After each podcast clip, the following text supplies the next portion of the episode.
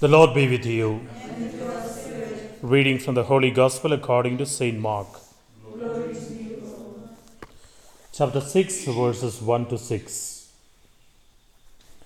Jesus went to his hometown, and his disciples accompanied him.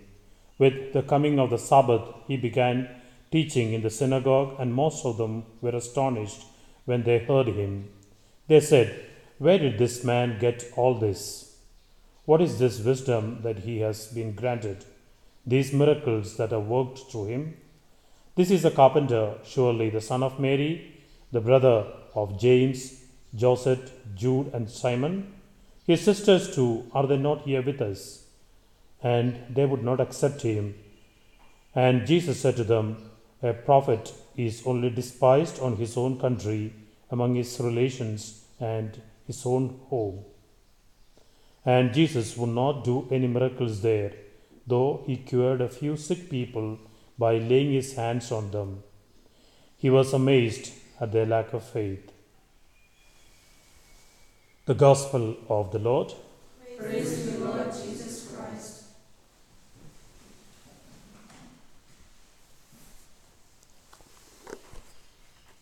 For today's reflections, we shall begin with the first and the Gospel that have a similarity, then come to the second reading of St. Paul to Corinthians. The scene of the first reading is Prophet Ezekiel going to prophesy to the Israelites. Course, it's a time of exile, and the Lord prepares him, tells him already, give him already a warning, saying, You are going to a people who will not listen, stubborn, and you will face rejection. This is also a time when sin was, idolatry was at the height among them, both people and priests. If you read through the book of Ezekiel, we find even priests, idolatry, even at the altar, on the altar. So, at the height of sin, at height of rejection of Yahweh, it is then the Lord calls him and tells him to go and prophesy. Come to the gospel of today, we have something similar. Jesus is returning to his hometown, Nazareth. And synagogue, we know, is a small, uh, not the temple, but a place where, let's say, in a village, in a small town, they would gather and have their prayer. And a Sabbath day, Jesus reaches and he has worked some miracles there, but is totally rejected. As we reflected last two weeks before, two places in the scripture you will find Jesus marveled. One is at the faith of a centurion, and here he marvels the other way lack of faith. And he was amazed or marveled at how his own hometown rejected, and very sad saying, he worked only few miracles there. Now, there are two messages here that we can take.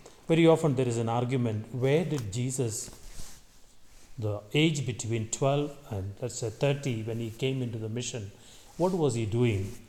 And of course, fiction and stories have made that he has gone all around and did many things. But look at this scene, we can read between the lines. Now, Jesus is coming to his hometown and he has worked greater miracles in Capernaum. He returns and some miracles here, and in the synagogue, his own relations, people there, they are surprised. Where did he get this wisdom from? We know him. He is very much like us, a carpenter, Mary's son, his brothers, sisters. We shall come to that little later. So he was with them so much. If he was away, suppose he had gone for some higher studies or learning and come back, then they would not have put that line. They would have said, Yes, he has gone and learned somewhere. He was away from us long time. So that is where he learned. So here, if you read between, which means that gap was, as Luke would say, he went down to the hometown and lived obedient to Joseph and Mary. So that was a time he really lived. So there it is in between the lines. Reading a little more, this brothers and sisters of Jesus, you know, very often when we want to argue against, especially if we want to attack the perpetual virginity of Mary, here is the, the food for them, saying, Jesus had brothers and sisters. Now we need to understand the word really used. Because this is a greater session, we shall not go into deep. Those who need explanation, there are a lot of Catholic writings, and you need to put the three gospels together and read. Then you find who are these brothers. Of course, the word used, if you go to Mark, the Greek, is adelphos. Adelphos means actually a blood brother, even here. So the scene when Jesus calls, let's say, Simon and his brother Andrew, the word used is adelphos. That means his blood brother Andrew. So this is the same word used here, but that is a primary meaning. The secondary meaning is also cousin brothers. It is used, and it needs to be read in the context. So if you read the story of Abraham and Lot, the word used is same, and more into the first book of Chronicles, chapter 23, the same words are used. There it is cousins. So that is better example.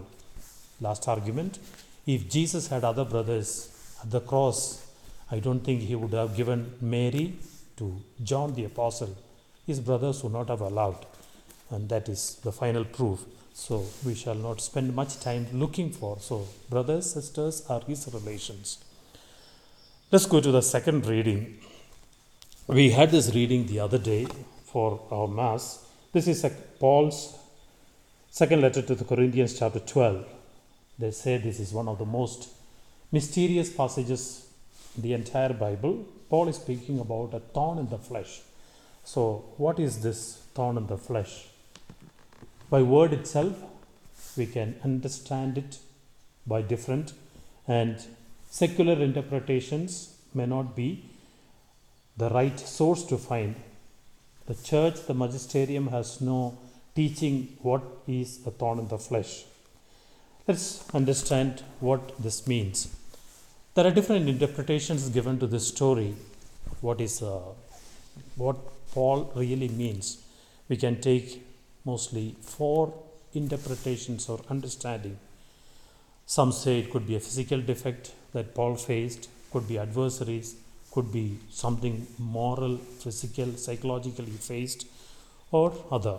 The first is that the adversaries that he faced means in this context he's actually in Corinth. In Corinth, if you read just little above of this chapter 12, verse 1 to 6, Paul is actually rejected in a way. Because many speak, where did this man? I mean, there was rejection because he was not one of the apostles, so there were counter beliefs. So it is there that Paul says, I received all this through a revelation out of the body, in the body, I do not know, but God spoke to me. And he speaks about everything. But where does he boast? All this happened not because of my personal thing, it is because of God's grace and that I may not be conceited or I may not be over pride on this. God gave me a weakness. So that is what he speaks about. So, what is this weakness? The first interpretation, which John Chrysostom and all that takes, it is uh, a group of people who objected, or one or two adversaries, because he uses the word agents of Satan. So it could be people, and there are counter references of this. So let's say the counter opposition that he faced. That is one. But again, if you want to argue ahead, if that is the case, the argument against this is why thorn in the flesh? So there it may fail. The second interpretation, which is mostly in the line of St. Thomas Aquinas, is that he had, let's say, a flesh, uh, physical weakness, bodily weakness that could be, or more sorry, uh, temptation that he faced, temptation of his flesh. That could be one reason. So, is that possible? Of course, by the word, it stands to prove, means thorn in the flesh. But the counter argument against this is when you read chapter first letter to the Corinthians 7 7, Paul speaks about the gift that he received, the gift of chastity and he exalts it and he calls on people to do. So that stands very against. And a third argument is that physical sickness, a weakness that he faced, it could be something neurological, but more proofs are that he had a physical defect in his eye. Scholar writing letters and he could have, and there are enough indications in this life. He had a troubled eye, they say. And St. Jerome speaks very clearly about this, interpreting. And if you read the letters to Galatians chapter 4, 13, verses 13, 4, 15, he speaks about that I couldn't even see you, and you gave me, you wanted to give me your own eyes. And there are other references again, how he was writing in greater letters so that he could read. These are all in the in the same letter. Writing in giant letters, as you would say. So one, two, three. One could be an adversary. Second, he had, let's say, want to put it, sexual temptations or weakness that he faced. Third, a physical. Most scripture scholars go with the third. But there is a fourth option. We do not know what it was. And many would like to take the fourth line. Whatever be it, one, two, three, or four.